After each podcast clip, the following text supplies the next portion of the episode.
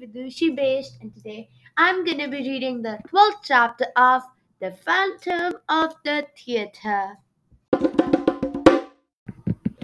Chapter 12 The Show Must Go On.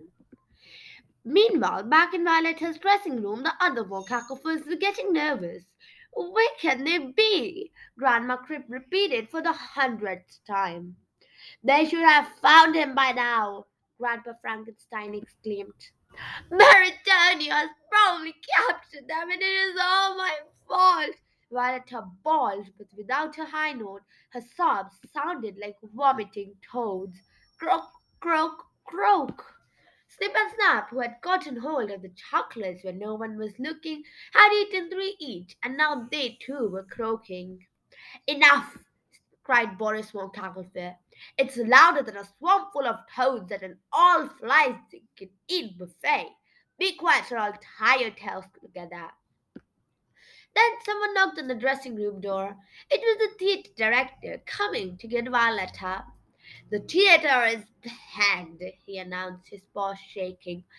Every seat is filled, from the orchestra to the balconies. All of Glomeria is here to see the great Violetta.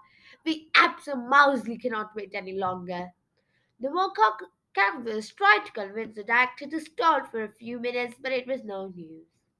If we don't start immediately, the audience will riot. It will be a catastrophe. Violetta stood up slowly as if she were carrying a heavy gravestone on her back. The director is right. I can't keep the audience waiting any longer. But what will you do without your high notes? asked the worried Grandma Crypt. Instead of replying, Violetta slunk out of the dressing room door.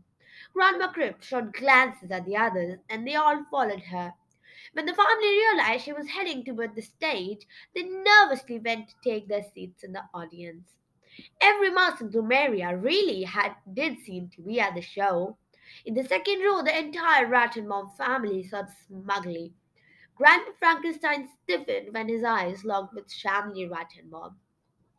Those moldy rats can't wait to see one of the Cacklefurs make a fool of himself, Grandpa whispered. Grandma Crypt shifted in her seat and sighed. I just wish I knew where the others were. A loud roll of applause broke into his thoughts, and the curtain lifted, revealing Violetta center stage. Violetta had the attention of every mouse in the theater, including one hidden from view. Behind a heavy curtain on the farthest corner of the stage, Baritonio was watching the singer, as still as a corpse. So that is it for today, guys. I'll be back again tomorrow to read another chapter in another episode. Till then, this is Vidushi Bisht signing off. Bye bye.